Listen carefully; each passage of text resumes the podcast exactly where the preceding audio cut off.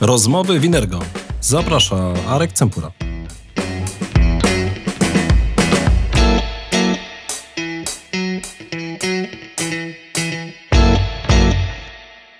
Dzień dobry, wieczór się z Państwem, bo nigdy nie wiem, kiedy tego słuchacie lub kiedy to oglądacie. Arek Cempura i Rozmowy Winergo. Przypominam, że rozmowy Winergo dostępne są również w wersji podcastowej na platformach Spotify, Apple Podcast, Google Podcast i Amazon Music. Zapraszam do słuchania. Pamiętajcie, no teraz już nam nie uciekniecie. Jakiś e, czas temu w jednej z pierwszych rozmów Winergo rozmawiałem z Michałem Kołodziejem z Aruby na temat tego, czym się charakteryzuje dobrze zaprojektowana sieć Wi-Fi, jak pracują anteny, jak wygląda ich zasięg, jak należy podejść do takiego projektu, e, kiedy patrzymy na pewne funkcjonalności, tak? Inaczej podchodzimy do obiektów użyteczności publicznej, inaczej podchodzimy do biur, inaczej jeszcze podchodzimy do bardziej specjalizowanych rozwiązań. Także zapraszam serdecznie Państwa w opisie odcinka link do mm, tej rozmowy. Posłuchajcie, myślę, że warto. To jest dosyć e, wiedza ciekawa i warto, żebyśmy mieli świadomość, jeżeli zajmujemy się tymi rzeczami, jak to wszystko wygląda.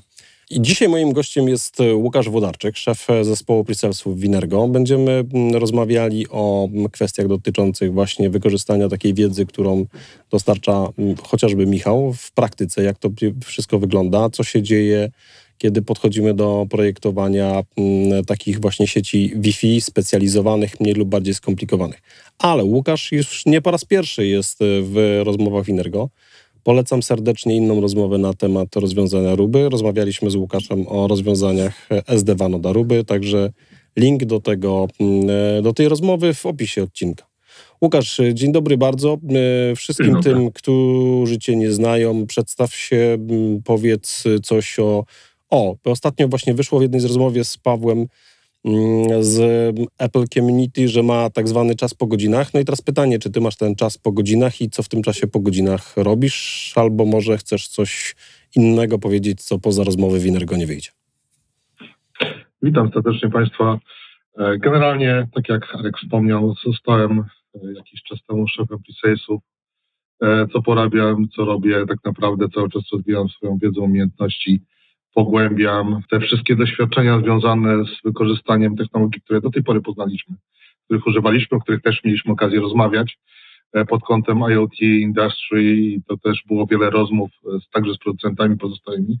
Natomiast e, w tej chwili bardzo mocno skupiam się nad rozwojem wszelkich technologii związanych z dostępem bezprzewodowym w różnych technologiach, w różnych częstotliwościach czy mam ten czas, jak to zapytałeś, po godzinach. No niestety czas po godzinach, nie oszukujmy się, ogrom prac w tej chwili wymaga także rozwijania się e, w czasie wolnym, więc oprócz tego, że gotuję, buduję rozwiązania bazujące na e, mikrokontrolerach, to niestety także poświęcam, albo stety, dzięki czemu pogłębiamy naszą, nasze umiejętności, naszą wiedzę, rozszerzam wiedzę w zakresie 5G i technologii z tym związanych. Powiedziałeś o gotowaniu, bo właśnie miałem okazję złapać Cię gdzieś na jednym z portali tak zwanych społecznościowych. Wrzucałeś y, zdjęcia właśnie związane z pożywieniem, z gotowaniem. E, to jest jakaś głęboka pasja, to jest coś, co zacząłeś od niedawna, będziesz się w tym specjalizował.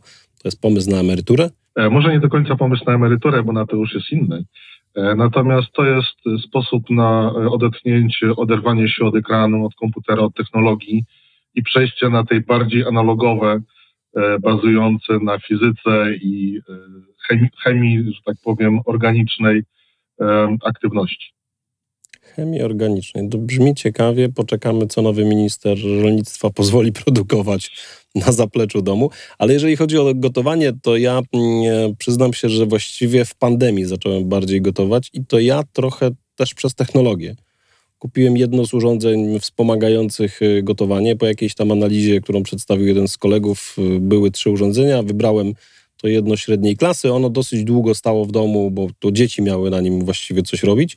Okazało się, że właśnie jak przyszła pandemia, żona miała więcej zajęć jednak poza domem. Ja byłem tym członkiem dorosłym, który został w domu i jakoś tak zacząłem korzystać. I przyznam, że mnie o tyle to wciągnęło to, co powiedziałeś, tak? Trochę to powoduje, że jest jakby inny proces myślenia, tak? Tu człowiek nie, nie musi siedzieć całkiem przed tą klawiaturą zastanawiać się nad pewnymi rzeczami, nie wiem, pisać, tylko bardziej myśli, jak to poukładać. Natomiast mi technologia pomaga. Mi ta technologia pomaga, bo są takie rzeczy, których nie lubię robić e, i właśnie ten robot je za mnie robi, albo właśnie kwestia dotycząca jednak pewnego kontroli, pewnej kontroli czasu, chociażby gotowania makaronu. Ja już wiem po typach makaronu, ile tak naprawdę potrzebuję czasu w danej w tej maszynie, żeby ten makaron był mniej lub bardziej al dente. Także tutaj rozumiem, e, trzymam kciuki, może któregoś dnia zrobimy sobie jakieś takie warsztaty z gotowania i wtedy będziemy się tam dzielili wiedzą.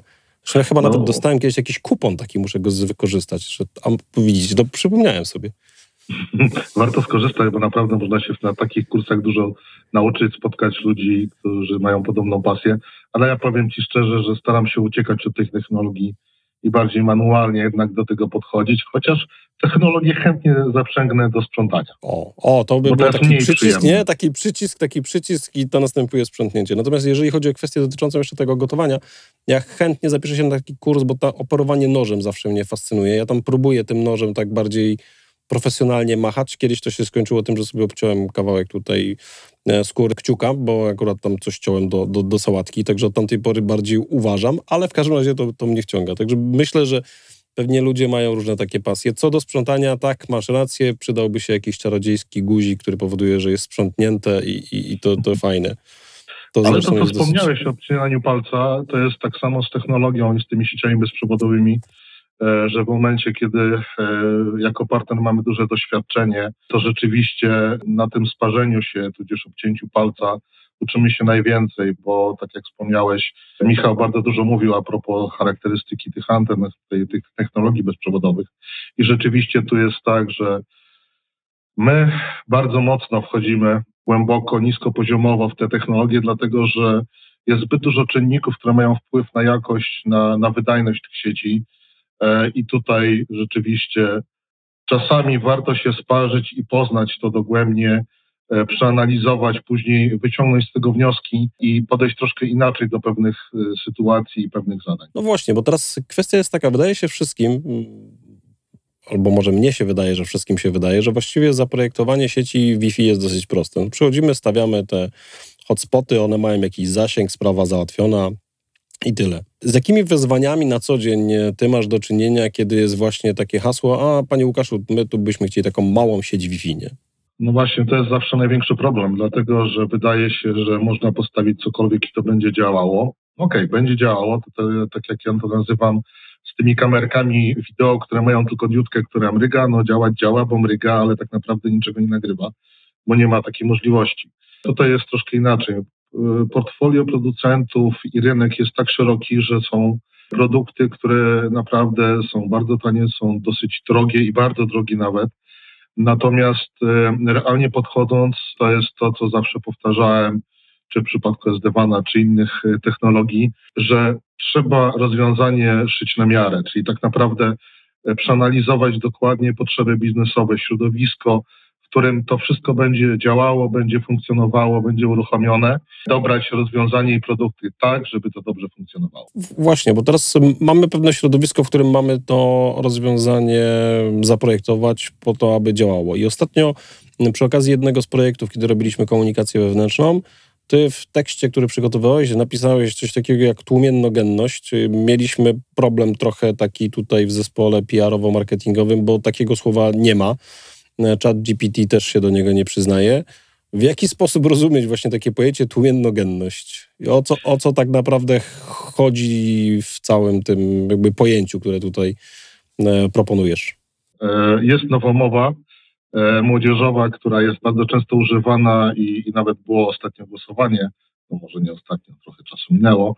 Natomiast to jest rzeczywiście tak, że są sytuacje, w których pomimo tego, że nie ma e, materiałów, które by powodowały zakłócenia albo tłumienie sygnału, urządzenia potrafią zakłócać same siebie.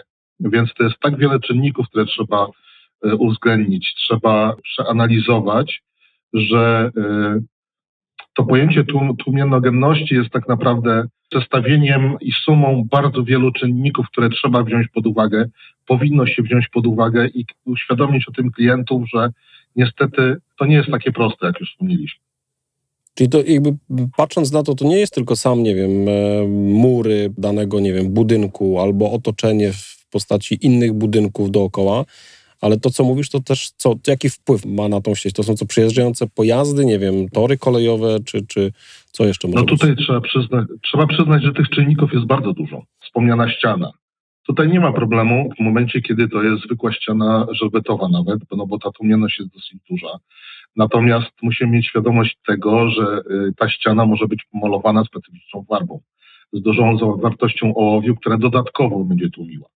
E, nie oszukujmy się wielu użytkowników, jak to mm, sensownie wytłumaczyć. E, ci, którzy mają e, na przykład okrzewaną przednią szybę w samochodzie, być może zauważyli, jak duże są problemy czasami z zasięgiem GPS-u czy sygnału telefonii komórkowej.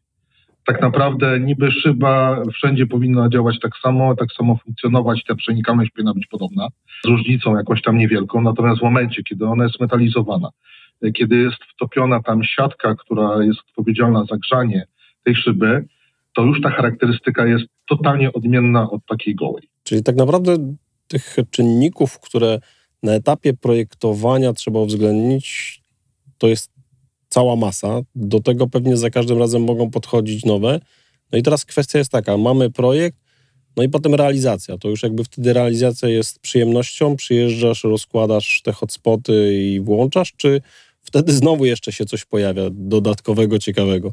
To jest też trochę tak jak z y, projektowaniem budynków, z architekturą, e, krajobrazu i, i tak dalej. No, można uwzględnić bardzo wiele rzeczy, bardzo wiele aspektów. Natomiast y, przykładem jest jedno z, ze skrzyżowań w Warszawie, które zostało pięknie zaprojektowane, super wykonane, prace trwały i nagle się okazało, że zostały nieudokumentowane jakieś instalacje, które spowodowały, że tego tunelu nie można wykonać w takiej wysokości, jak był zaprojektowany bo po prostu nie. Wymagałoby to przeniesienia zbyt dużych ilości instalacji i podobnie jest przy wdrożeniach sieci bezprzewodowych.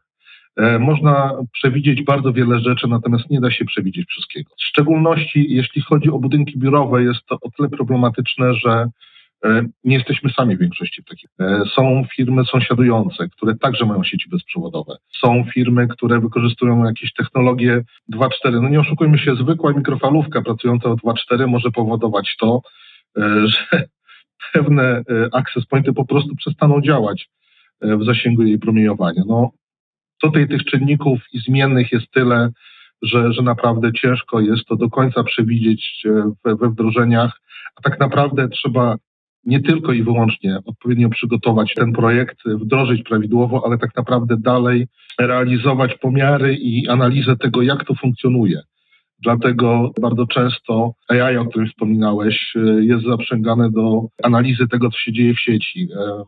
Mamy bardzo duży projekt, który wykorzystuje y, bezpieczne rozwiązanie mm, machine learningowe do właśnie analizy tej całej y, sytuacji radiowej, jaka jest w lokalizacjach. I to jest coś, co rzeczywiście będzie unikalne nie tylko na skalę Polski, ale także Europy wdrożenie na tyle bezpieczne, że nie wymagające um, zaangażowania zasobów obliczeniowych zewnętrznych. Aruba mm, jest w ofercie Inergo od lat. Y, dlaczego stawiamy na to rozwiązanie?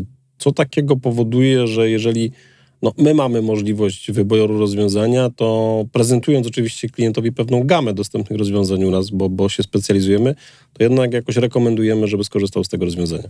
To jest tak, jak wspomniałem wcześniej. Zawsze jest pewna charakterystyka, która jest wymagana. E, my wybraliśmy bardzo często Arubę ze względu na to, że ma najbardziej kompleksowe, komplementarne rozwiązanie, nawet funkcjonujące w środowiskach heterogenicznych. Bo proszę, tutaj jest taka, taka sytuacja, że wielu producentów jednak zamyka swoje rozwiązania i e, nawet systemy zarządzania bardzo często są przycinane, natomiast realnie nie ma e, takich e, bardzo ważnych rzeczy związanych z heterogenicznością, co przez to rozumiem. Prze, prze, przez monitorowanie i analiza, analizowanie także innych producentów, bo trzeba pamiętać, że w sieciach bezprzewodowych to nie tylko i wyłącznie jest dostęp do sieci, nie tylko jest jakość sygnału, wydajność, prędkość, ale są kwestie bezpieczeństwa nie tylko na poziomie wysokiej dostępności tej sieci, czyli tak jak już wspomnieliśmy, jakości tego sygnału radiowego, ale też odpowiedniego zabezpieczenia pod kątem haseł, pod kątem certyfikatów, e, pod kątem szyfrowania tej komunikacji. I tutaj się pojawiają integracje z systemami, systemami typu NAC, które bardzo często przycięte do tego, takiego typowego 802.1x bez profilowania, bez gotowych wzorców e, dla innych producentów, no jest ciężkie do zrealizowania w środowiskach zbudowanych na innych produktach. Czyli podchodząc do tego tak, po pierwsze to jest tak, samo rozwiązanie jest dojrzałe, czyli w tym momencie, kiedy klient powiedzmy nie ma nic, e, to, to mu to rekomendujemy i jest jakby łatwiej, bo od tego może zacząć, ale z drugiej strony to, co powiedziałeś, czyli jeżeli klient już ma jakąś zbudowaną sieć, to tak naprawdę jesteśmy w stanie tą jego sieć uzupełnić rozwiązania Aruby, tak? bo one będą dalej współpracowały z punktu widzenia oczywiście pewnych standardów, to jest jedna rzecz, ale teraz to, co powiedziałeś z punktu widzenia zarządzania tym, tak? czyli tak naprawdę jesteśmy w stanie wprowadzić platformę do zarządzania od Aruby, która również ogarnie ten sprzęt e, innego producenta? Tak, jak najbardziej. To też trzeba pamiętać, że to nie jest tak, że każdy producent ma jeden produkt. Wielu producentów rzeczywiście tak ma, natomiast w przypadku Aruby w zależności od skali i potrzeb e, i, i wyniku tej analizy, którą przeprowadziliśmy, dobieramy konkretne rozwiązania, jeśli chodzi o zarządzanie. I to jest tak, jak wspomniałem, to nie jest tak, że Aruba ma jeden produkt do tego.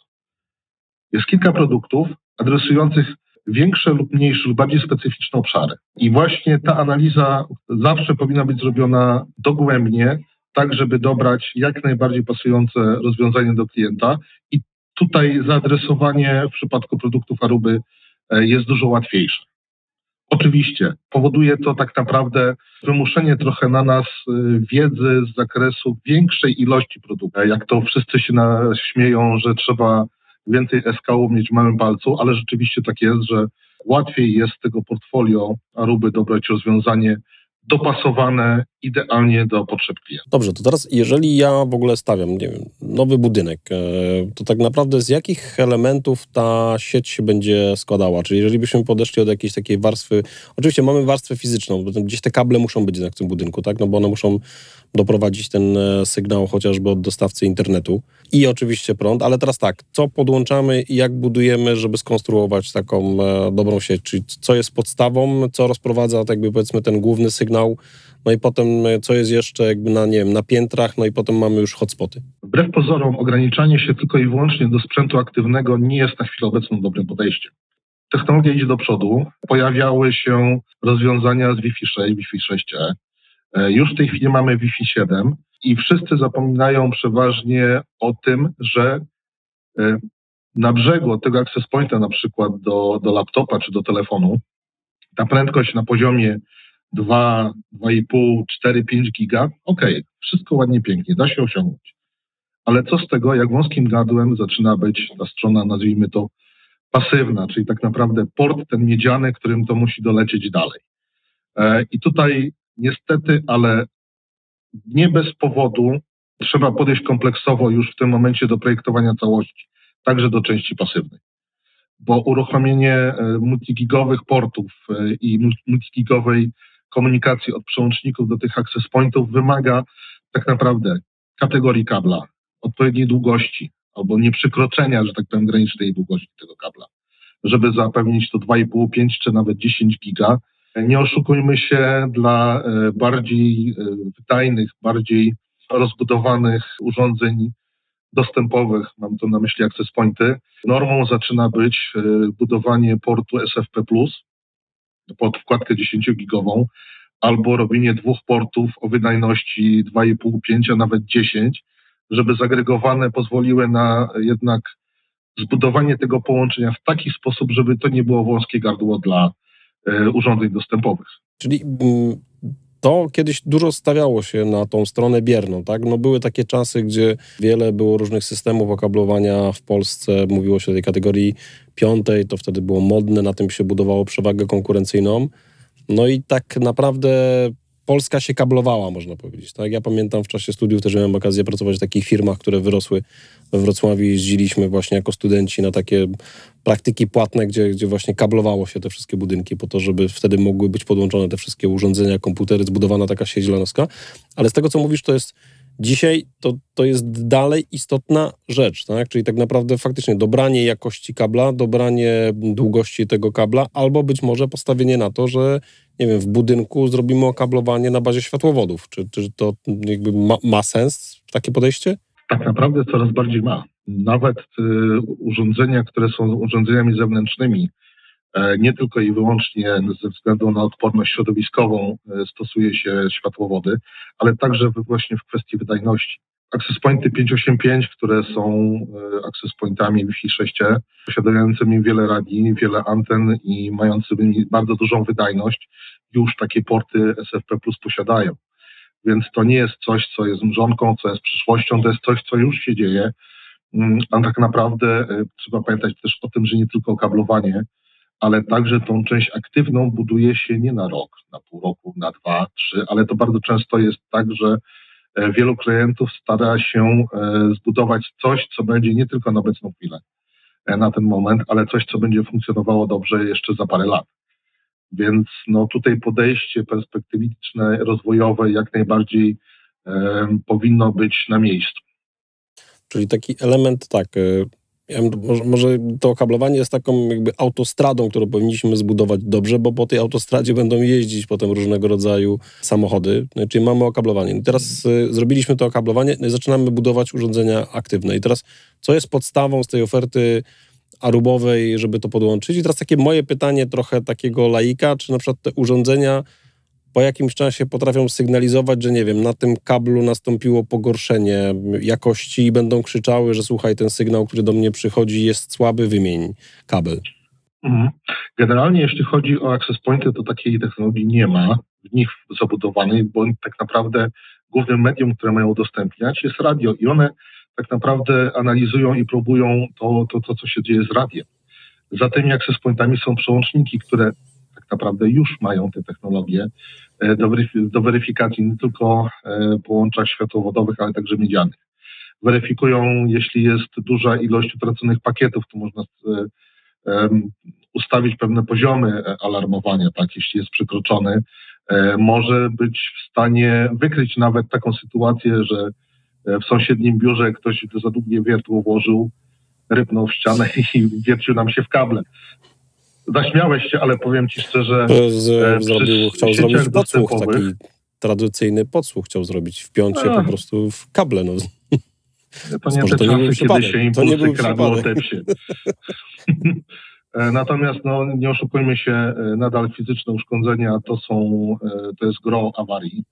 E, nawet sławetne koparki budujące budynki na sąsiedniej działce, które wyrwały duże ilości światłowodów, czy niesławne pożary jednego z mostów e, pokazały, że e, to kablowanie nadal no, stanowi tak naprawdę rdzeń, rdzeń funkcjonowania całej sieci. Zresztą kiedyś też był problem, była awaria tego kabla podmorskiego łączącego Stany Zjednoczone z Europą, tak? gdzie okazałoby się, że właściwie już mamy takie rozwiązania, jakieś satelity i tak dalej, ale to jednak ten kabel, który tam biegnie pod dnie morza, ma dalej znaczenie i tak naprawdę cała komunikacja w większości odbywa się przez niego. No tutaj przez satelity komunikacja to jest, też jest ciekawym, szczególnie w naszym regionie, tutaj e, wynik troszkę działań na wschodzie. E, weźmy tego Starlinka, z którego służby tamtejsze próbowały korzystać i tego, jak było to zakłócane i nadal jest. Więc to niestety nadal medium nie jest pewne. Mm, natomiast no, trzeba się też przygotować na to i tutaj to jest podobnie w tych lokalnych sieciach bezprzewodowych, nie tylko i wyłącznie globalnych do satelity, ale nawet do takich urządzeń jak laptopy i telefony dalej jest możliwość zakłócania, więc to jest też kwestia bezpieczeństwa komunikacji i stabilności, o których już wspominałem. Teraz jeszcze takie pytanie, bo powiedziałeś o zakłóceniu. Czy ja tak naprawdę rozumiem, że tak, zbudowaliśmy sieć Wi-Fi, ona funkcjonuje, powinna zapewnić odpowiednie parametry do transmisji, odpowiednią ilość urządzeń, ale tak naprawdę z boku można spróbować to zakłócać, tak? czyli pogarszać ten parametr dotyczący połączenia pomiędzy urządzeniem e, końcowym a hotspotem, tak? Czy na to są jakieś rozwiązania? W jaki sposób to się monitoruje? Jak to na przykład jest robione od strony Aruby? Strony Aruby jest taki mechanizm RF Protect, który właśnie jest odpowiedzialny za e, tą część radiową i analitykę z tym związaną i, i reagowanie na takie sytuacje. E, czy to jest łatwo zakłócić? Tak naprawdę, jeśli chodzi o 2.4, to są gotowce jak ja to nazywam, czy sławetny flipper, który znowu jest powszechnie reklamowany do różnych zastosowań, czy nawet zbudowanie na bazie mikrokontrolera SP32 ze zintegrowanym USB i kartą tak naprawdę bez sieci bezprzewodowej pozwala na zbudowanie szybko, łatwo i przyjemnie, krok po kroku po YouTubie albo czymś, co się wygoogla, szybkiego mechanizmu do zakłócania. Czy rozumiem, że to w ramach zajęć dla studentów są takie podstawy typu tu masz y, najpierw zbuduj sieć, a teraz ją zakłóć i masz zadanie, jak zapobiegać temu zakłóceniu. Ok, czyli ja rozumiem, że po stronie Aruby mamy system, który w tym momencie alarmuje nas, że na, nastąpiły takie mm, zakłócenia, czy tak? Jak najbardziej. Okej, okay, dobra, no to teraz tak, wracając do podstaw, czyli mamy te przełączniki, na których budujemy tą część dystrybucyjną, nim ona dojdzie do hotspotów, tak? No i teraz, czy w tej ofercie Aruby to jest tak, że te przełączniki są wszystkie jednakowego typu, czy też w zależności od tego, jaką budujemy sieć dla jak dużej organizacji, albo jak rozproszonej, czy to jest, nie wiem, organizacja, która się ciągnie, nie wiem, od punktu A do punktu B, czy jest skupiona, czy to, czy jakoś po prostu tych przełączników daje się mniej, czy to są innego rodzaju przełączniki? No tak, mniej albo więcej to, to wynika także z analiz.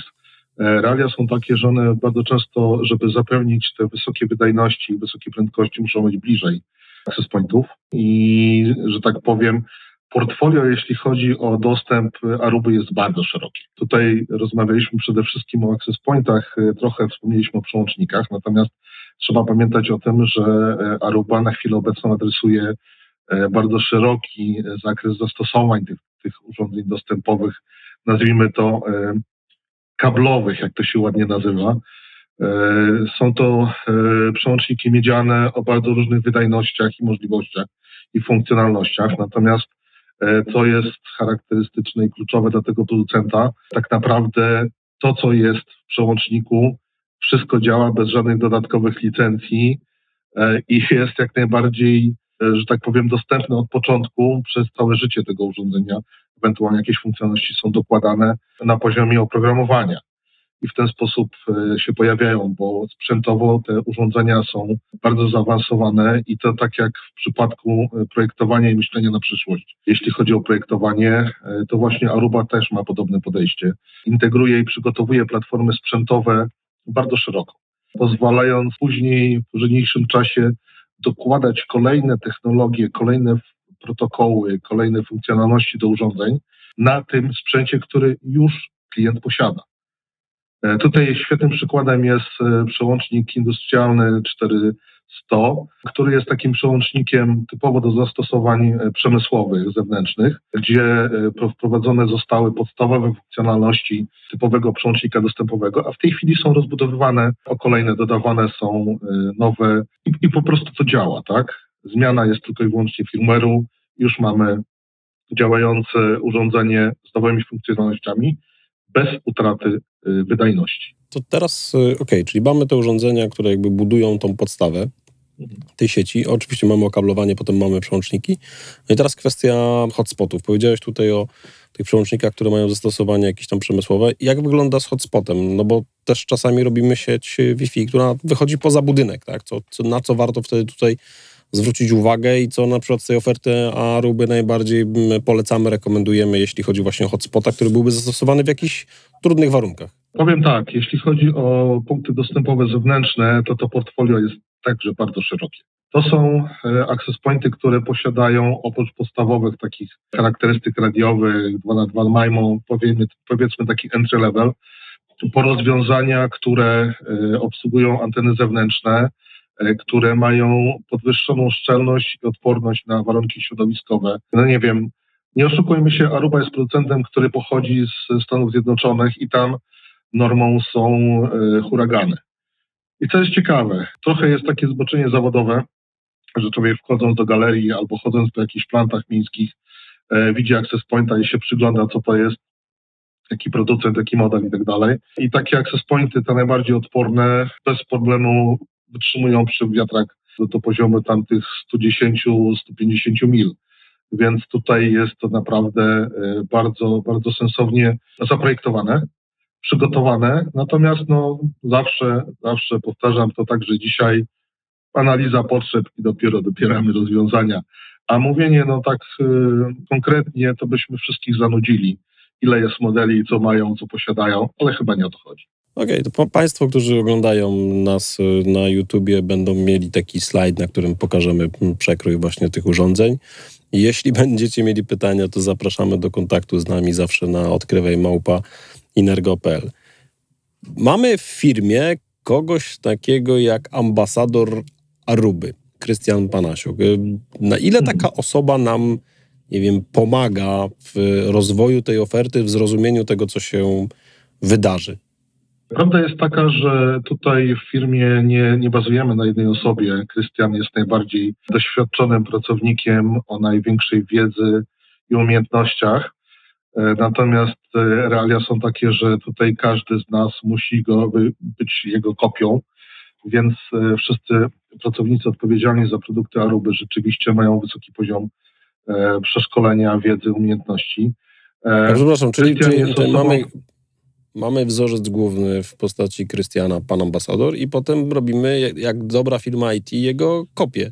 No może nie kopie, nie klony, ale, ale staramy się utrzymać e, wysoki poziom wiedzy i umiejętności. Czym tak naprawdę jest ten ambasador? To jest osoba, która oprócz tej, tej podstawowej wiedzy, dostępu takich jak mamy wszyscy z odpowiednimi certyfikatami, ma coś więcej. Co to jest to więcej? E, to myślę, że najlepiej by było, żeby on odpowiedział. Pokrótce chodzi o to, że dzięki temu mamy wiedzę troszkę szybciej, co będzie zmieniane, jak będzie zmieniane, jakie są nowe e, technologie, które będą wprowadzane. Mamy też wpływ poniekąd, e, możliwość zgłaszania, czego brakuje w produktach, co powinno być dołożone, jakie urządzenia powinny się pojawić w portfolio. Nie oszukujmy się, HP tutaj w domyśle Aruba łączy bardzo wiele technologii, natomiast Aruba w tej chwili skupia się przede wszystkim na tym dostępie, czyli przełącznikach, pointach i całym środowisku związanym z tym dostępem. Tutaj wspomniałeś, że właśnie ambasador powie więcej i w opisie odcinka będzie link do rozmowy z Krystianem Panasiukiem, właśnie ambasadorem Aruby, gdzie wypytujemy go, jakie to są zaszczyty z tym związane, jakie obowiązki i tak naprawdę, czy i ile musi się uczyć, aby ta wiedza była użyteczna. Natomiast to, co mówisz, to ok, dla nas ważne, bo, bo trochę czasami wiemy szybciej o pewnych rzeczach, tak, no bo, bo, bo jakby jest taki dostęp, powiedzmy, do tych informacji szybciej, nim się dowie dowie się rynek, także mamy okazję to zobaczyć, ale to, co jest istotne z punktu widzenia teraz tej organizacji naszej i, i Presellsów, to ta wiedza jest dosyć szybko też e, jakby przekazywana w dół, tak, żeby ludzie wiedzieli, na co zwrócić uwagę, kiedy właśnie rozmawiamy z klientami o pewnych rozwiązaniach. Jedna rzecz, wspomniałeś na początku rozmowy, bo, bo akurat z Michałem Kołodziejem rozmawialiśmy na temat tam standardu 6, 6E, wspomniałeś o tym standardzie 7. Czy to będzie jakiś e, przełom, czy to jest po prostu tylko jakieś kolejne rozwinięcie tego, co, co, co było? Ja myślę, że przełomem by było zredukowanie tych wszystkich um, wpływów, materiałów na funkcjonowanie tych sieci. Nie oszukujmy się, e, były e, bardzo długo takie szumy a propos e, dostępu i transmisji przez światło. Żarówka miała tam, oprócz tego, że miała świecić, to jeszcze miała migać. Miało to być super, hiper rozwiązanie. Myślę, że na chwilę obecną technologia jest na tyle rozwinięta, na tyle wydajna, że adresuje potrzeby wszystkich klientów. Czy, czy na chwilę obecną ja na przykład nie widzę potrzeby E, implementowanie Wi-Fi 7 z tego względu, że nie ma takich potrzeb. Większą trudnością obecnie i wyzwaniem w biznesie jest zapewnienie e, odległości pomiędzy punktami, pomiędzy urządzeniami dostępowymi, a punktami dostępowymi, hotspotami czy access pointami, jak zwał, tak zwał. Natomiast mniejszą jest zapewnienie większej prędkości. Nie, mo, nie możemy też się oszukiwać, że, że to będzie lepsze, Dlatego, że tak jak z tymi kablami, żeby uzyskać większą prędkość, to to trzeba niestety ten kabel miedziany skrócić. Podobnie niestety ma się rzecz z zasięgiem tych większych prędkości, większych wydajności, e, z tego względu, że e, no po prostu najzwyczajniej w świecie fizyki się nie oszuka. Powiedziałeś jedną ważną rzecz dotyczącą prędkości pomiędzy tym hotspotem a urządzeniem końcowym. To teraz tak, nawet jeżeli damy hotspoty, które gwarantują jeszcze większą przepustowość, e, tą prędkość, to jednak dalej są urządzenia końcowe, które tego nie potrzebują, tak? No bo jednak e, raczej firmy nie wymieniają w cyklu takim rok do roku swoich urządzeń. Ta wymiana floty tych urządzeń bezprzewodowych następuje powiedzmy średnio co 3 lata. to, to, to jest taki, taki, jakby patrzymy my na nasze doświadczenia, ale tak naprawdę 3-4 lata następuje wymiana i teraz te urządzenia też zostały przygotowane w pewnej konkretnej technologii i one nie skorzystają z tego, co będzie. Ja rozumiem też, że wtedy problemem jest ta kompatybilność wsteczna, tak? No bo te, te wszystkie rozwiązania Wi-Fi 7 muszą zagwarantować, że te urządzenia słabsze dalej będą działały, tak? Że klient nie zdenerwuje się, że ok, fajnie, wydałem tutaj rozwiązanie i co, jeszcze muszę wydać kilka milionów złotych, bo muszę wymienić na nas cały sprzęt, który mam u pracowników. No właśnie to jest problem, dlatego że jeśli coś działa, to dla, po co to wymieniać? To ma szczególności przełożenie, że tak powiem, w biznesie na rozwiązania dla logistyki i dla firm produkcyjnych. No bo realia są takie, że jeśli ja potrzebuję tylko i wyłącznie czytnika kodów kreskowych, który będzie to wbijał przez 2.4 z prędkością 2 mega, to w tym momencie dlaczego budować dużo wydajniejszą sieć? A realnie wykorzystanie takich urządzeń tej sieci spowoduje, że będzie duża degradacja prędkości i ruchu, no bo pozostałe urządzenia dostępowe będą musiały czekać aż ten na 2.4 to sobie wyślę, nawet z tą prędkością 2 mega, to chwilę potrwa, później Access musi się przełączyć wyższą prędkość. To jest to charakterystyka tak naprawdę y, tego działania, że y, równolegle aż tyle strumieni nie damy rady wysłać, odebrać i przetworzyć, więc no bardzo często właśnie te starsze urządzenia są też generatorem y, problemów i, i zakłóceń.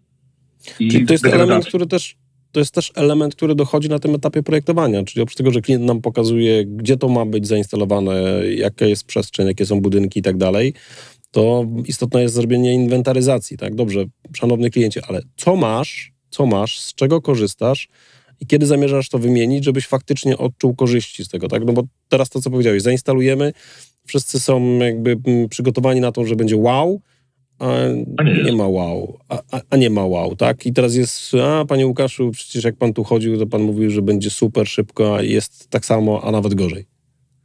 No to jest to obcinanie opuszków albo sparzenie. To jest właśnie te, te, te jeden z czynników, który rzeczywiście... No tak, to jest to, czego, czego się uczymy, tak? Czy to jest jakby jedno z ryzyk w, w, projekcie, że musimy już o tym wiemy. Sparzyliśmy się na tym i teraz pamiętamy to i zwracamy na to uwagę klientowi, pokazujemy mu, że jest takie ryzyko, pokazujemy mu, jak je mitygować i też jakby uwzględnić w tym procesie być może też czasami przesunąć te urządzenia do pracowników, którzy nie potrzebują aż takiego szybkiego dostępu, bo może się okazać, że wymiana może nastąpić w inny sposób, tak? Czyli przesuwamy te urządzenia gdzieś indziej, gdzie one dalej będą pełniły swoją rolę, ale nie ma takiej potrzeby i w tym momencie jest dosyć fajnie. Albo ze stagingowania, jak to się ładnie po amerykańsku nazywa, e, zbudowania tej infrastruktury w taki sposób, e, żeby poszczególne obszary miały po prostu inny cel dla sieci biurowej, projektowej i tak dalej. Zbudowanie wysokowydajnej, wysokiej prędkości sieci, a dla tych przestrzeni produkcyjnych, logistycznych, magazynowych E, zbudowanie sieci o mniejszej wydajności, ale większej pojemności, tak? I zapewniającej obsługę tych urządzeń, które tam są użytkowane. Okej, okay, to bardzo dobre mm, podsumowanie tej naszej rozmowy, czyli dalej podstawą dobrze zrobionej, funkcjonującej sieci Wi-Fi jest dobrze zrobiony projekt, analiza tego, co mamy, Teraz to, co powiedziałeś, czy ja powiedziałem urządzeń, ale tak naprawdę ty powiedziałeś jedną rzecz, analiza biznesowa, tak? Czyli na czym polega nasz biznes, jakie aplikacje korzystają z tych rozwiązań, do czego to jest potrzebne, w jakim czasie to powinno zostać dostarczone do użytkownika końcowego i w tym momencie mamy, mamy, mamy komplet. Szanowni Państwo, moim gościem był człowiek, który po godzinach gotuje, ale również po godzinach chodzi po galeriach i patrzy, jakie tam mają hotspoty. Także jak kiedyś zobaczycie w jakimś mieście człowieka, który stoi dziwnie się rozgląda, to jest Łukasz i on tylko patrzy, jaki jest hotspot i analizuje, dlaczego akurat taki w danym rozwiązaniu. E, także tutaj e, osoby, które zajmują się ochroną takich galerii, również proszone są o to, żeby tutaj dać możliwość pooglądania Łukaszowi takich hotspotów. Łukasz, dziękuję Ci bardzo za rozmowę. Jakbyś jeszcze jakoś tak podsumował i zachęcił klientów do tego, że warto się bliżej tej Arubie przyjrzeć i jeszcze szczególnie w kontakcie z Inergo? E, przede wszystkim nie bać się. Nie bójmy się pytać, nie bójmy się zdobywać wiedzę nie, nie, nie, nie bójmy się zwracać do takich partnerów jak my o pomoc, bo e, musimy się uczyć na błędach. Ich historia pokazuje, że rzeczywiście to nas buduje i te sparzenia, te obcięcia opuszków dają bardzo dużo. I dlaczego Aruba? Właśnie dlatego, żeby mieć dużą elastyczność w doborze tego rozwiązania, zamiast przepłacać wielokrotnie, przeinwestowywać, dobrać takie urządzenia, które ta, przez te rok, dwa, trzy, pięć będą spełniały nasze potrzeby, oczekiwania, a jednocześnie będą pozwalały na elastyczność rozbudowy i funkcjonowania. Szanowni Państwo, jedna rzecz, jeżeli wpiszecie w y, przeglądarkę internetową e, hasła Aruba, może się okazać, że pojawi Wam się informacja o wyspie. To też nie będzie zły trop. A dlaczego? To polecam rozmowę z Michałem Kołodziejem. Tam trochę dywagujemy, skąd wzięła się nazwa Aruba i dlaczego dla twórców y, była dobra. Dziękuję bardzo. Zapraszam na poprzednie i nowe odcinki rozmowy Winergo w wersji wideo i w podcastach. Dziękuję Państwu. Dziękuję Tobie, Łukaszu. Myślę, że jeszcze nie raz tutaj będziemy mieli okazję porozmawiać. Dziękuję i do usłyszenia.